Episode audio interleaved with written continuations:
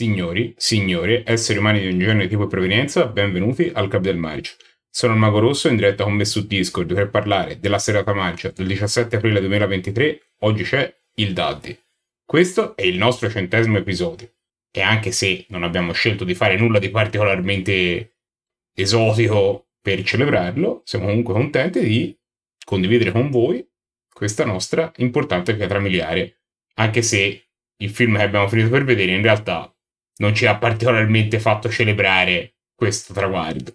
Dunque, lunedì scorso abbiamo visto questo film che si chiamava I Sette Senza Gloria, ovvero il titolo inglese è Play Dirty. Questo è un film sulla seconda guerra mondiale, uno war movie girato nel 1969 di produzione inglese, dove l'attore più importante che noi abbiamo trovato nel cast è sicuramente il nome di Michael Caine, un attore che noi abbiamo già conosciuto all'interno del nostro percorso del marcio interpretando un personaggio come Carter dove faceva questa parte di questo assassino cattivo, bastardo.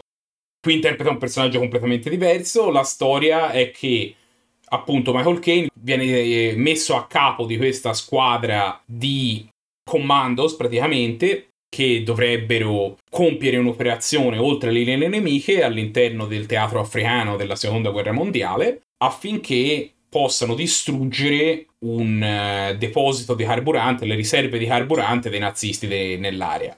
Michael Caine interpreta questo personaggio, questo ingegnere che è sul eh, Nord Africa esclusivamente per monitorare l'estrazione petrolifera o comunque gli scambi di carburante per l'approvvigionamento dell'esercito del Regno Unito e viene incaricato di questa azione di sabotaggio. Un pochino a suo, a suo malgrado perché finisce con questo gruppo eh, capeggiato da, anche lì da un capitano mh, dei metodi un po' brutali che eh, capeggia questa squadra di sostanzialmente di personaggi raccattati. Forse la, la parte un pochino più strana di tutto questo film. Questi personaggi, sin da subito vediamo che ce li presentano, ci troviamo con eh, uno che viene definito bizzarramente un trafficante di stupefacenti su larga scala. Sì, cioè, una carica bizzarra. Gli altri sembrano dei, dei, criminali di guerra. E poi ci sono due arabi che hanno un, come dire, un rapporto un po' morboso e che infatti sì, puntualmente appena c'è una sparatoria si fermano a saccheggiare i cadaveri. Te hai giustamente fatto notare una cosa, che questi sono tutti criminali e non solo criminali di guerra, e li vedremo durante il film, tra l'altro, macchiarsi di crimini di guerra, ma sono stati tutti recuperati dal capitano da varie prigioni, da varie situazioni criminose, perché una citazione del film è proprio che la guerra è un'attività criminale e io la faccio mm. con dei criminali. E il film sì. in generale vuole rimuovere un po' questa patina eroica dall'azione della guerra. Vediamo i protagonisti coinvolti in azioni orribili a un certo punto, per esempio, sparano letteralmente sulla Croce Rossa. eh, la Croce Rossa no. nazista, ma la Croce Rossa non di meno. Poi li vediamo anche coinvolti in, diciamo, azioni, non voglio dire della vita di tutti i giorni, perché ovviamente non è la vita di tutti i giorni del soldato sul fronte. Però, per esempio, tu vedi queste, queste cose quasi banali, mm. no? Come, per esempio, trainare una jeep mm. da ah, l'altro sì. lato di una collina dove la tragedia è dietro l'angolo anche quando stai sostanzialmente trainando un mezzo, oppure viene dedicato molto spazio, per esempio, a questa scena nel quale un, una persona mette un piede su una mina e si vede che l'obiettivo non è quello di procurarsi con onore e gloria, è quello semplicemente di evitare di morire come cani. Però sì, in però, queste eh... scene alle quali viene dato molto spazio sono anche un pochino il lato più debole del film da un altro punto di vista. Sì, perché purtroppo tutto questo messaggio, come dicete Mago, del sì, della guerra come affare sporco, della tensione, le scene cercano di caricarle di tensione, che però purtroppo sì, scema un pochino o comunque viene anacquata in queste riprese così lunghe, in questa, in questa un po' in assenza di pathos. E quindi questo messaggio, tutte queste tensioni che si cerca di dare a queste scene, ma anche ai personaggi, e alla fine non ci arriva molto bene. E guardando queste scene sinceramente davvero troppo lunghe e davvero alla fine un po' dispiace, noiose, perché alla fine anche quella parte della Jeep in cui cercano di tirare su queste due jeep sopra la collina, poteva essere una, una scena di tensione e un po' l'estata, però dura un quarto d'ora. Eh, era anche un minuti, po' inutile. I primi tre minuti c'era tensione, specialmente c'era la tensione dei cavi che tiravano. Cavi. però, e poi sta tensione, dopo che sei stato un quarto d'ora a farci vedere sti cavi, ste carrucole si dissipa e non è che la gente può restare con il fiato sospeso per, ma anche lì, per due anni. Eh, ma, anche, ma, anche, lì, infatti, c'è stata quella dove Michael Kane infatti diceva di non caricare l'ultima jeep e loro invece la caricano con tutta quanta l'acqua, con tutti quanti i rifornimenti e puntualmente il cavo cede e questa jeep rovina da, sotto da questa rupe, bella scena anche quella.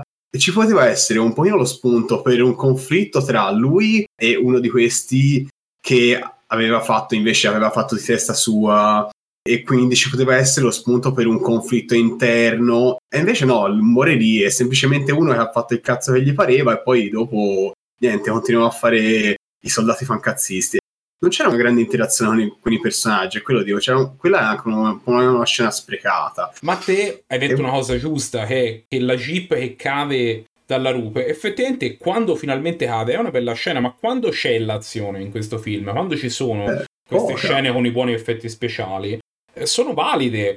C'è una bella scena di un assalto a una colonna inglese di una squadra nazista dove c'è un, questi colpi di mortaio che fanno esplodere questi mezzi des- dal deserto. Ed è una bella scena, è potente ed è anche fatta bene. Però troppo no, poco, ci sono veramente solo un paio di scene che fanno così e per il resto il film si perde un pochino ne fatti vedere appunto queste scene 10 minuti dove all'inizio c'è mm. tensione e poi non c'è più. No, infatti è dispiaciuto molto perché quella scena lì, in particolare dicevi te Mago, ci sta al tipo al minuto 40 quindi non arriva subitissimo, ma neanche dopo una vita, cioè non è neanche la scena in cui si risolve tutto quanto. Quella scena ci ha fatto strabiliare perché comunque è un dispiegatamento di mezzi notevole, le esplosioni le ha fatte bene, perché comunque vedevi dei mezzi che andavano a un certo punto, boom, eh, una colonna di, di fiamme. Bene, nel 69 saltare... dovevamo fare? Dovevamo facendo hanno fatto saltare dei... No, assolutamente. E poi peccato perché il resto del film invece è piattezza, piattezza totale.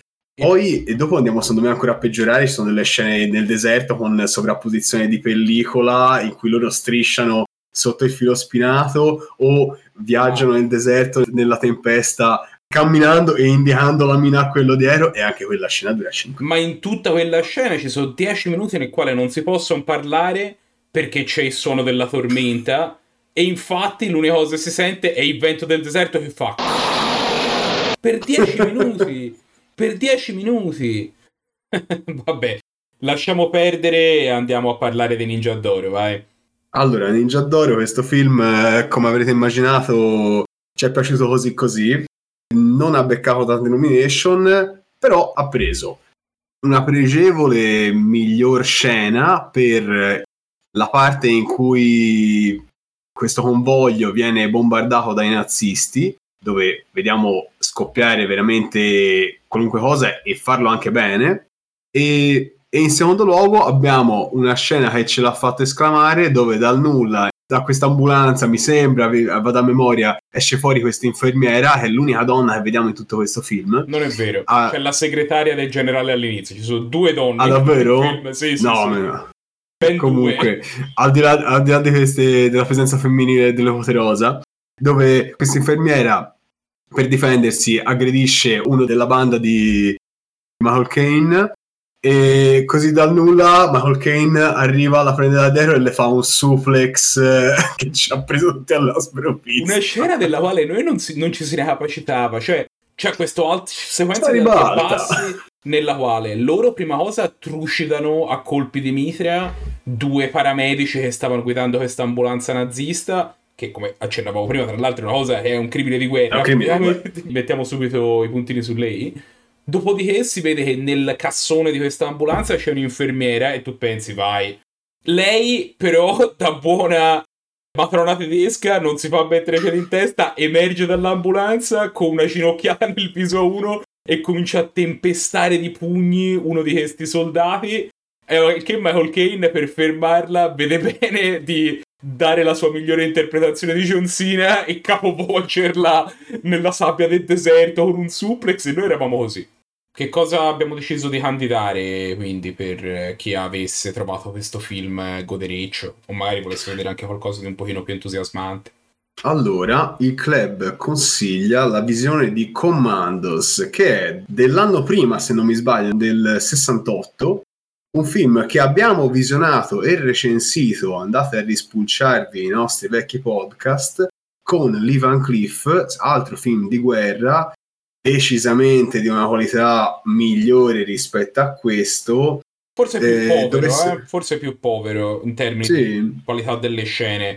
Eh, lì non si vedono jeephead flagranosi a caso, però... No, però, però l'azione film... lì, mi ricordo, era molto più serrata, sì. c'era, c'era, anche lì, un, grazie alla crudeltà da guerra, c'era la scena dell'assalto notturno che ha una nomination anche, c'è Lee Van Cliff, sempre un buon motivo per guardarsi un film di Van Cliff. Però è così, magari più povero, però ci ha dato un'impressione molto diversa e sicuramente, nonostante sia un film lungo, non ha quei tempi morti di cui purtroppo soffre questo film. E ha un finale decisamente molto più degno rispetto a questo film e in Commandos non cercano di spacciare Michael Caine per un italiano che credo fosse la cosa più più difficile da fare tutta la missione. Vero, però cercano di spacciarci Lee Van Cliff perché anche in quel film c'è una, una, squadra di inglesi e americani che si devono fingere, di americani in quel caso, che si devono sì. fingere italiani per impersonare il personale sì. di una stazione fascista. Davvero. Quel film ci è piaciuto molto più di questo, infatti a questo gli abbiamo dato un bel 5 eh, non è nell'ade delle schifezze che abbiamo visto, abbiamo visto dei film che erano alcune delle più grandi ciofeche mai registrate, però insomma no, un po'... Un è un'occasione persa, è un, un po', un'occasione persa sto film. Si poteva fare di meglio. Se volete scoprire se anche le prossime pellicole che vedremo saranno occasioni perse, L'unico modo che avete per scoprirlo è quello di seguirci sui social, così vi beccate il calendario di tutte le nostre uscite. Quando esce una vi viene una bella notifica e siete contenti. Andatevi a rivedere anche i podcast di Commando, perché ci siete, di Commandos, che non è, un, non è Commando, è un film diverso. Oppure andare a vedere Commando con Schwarzenegger. Potete anche andare a vedere Commando, pena, ecco. noi consigliamo sempre. E una volta detto questo, questo è tutto quello che avevamo da dire per il film di questa settimana. La prossima settimana saremo in pausa perché è il 24 aprile e il 25 abbiamo in programma di fare bisbocce, quindi la sera verrà altrimenti utilizzata. Ma la settimana successiva ce ne torneremo con un altro film o forse con altre due a seconda che i dati siano o meno favorevoli a questo prospetto. Ci vediamo allora. Ciao.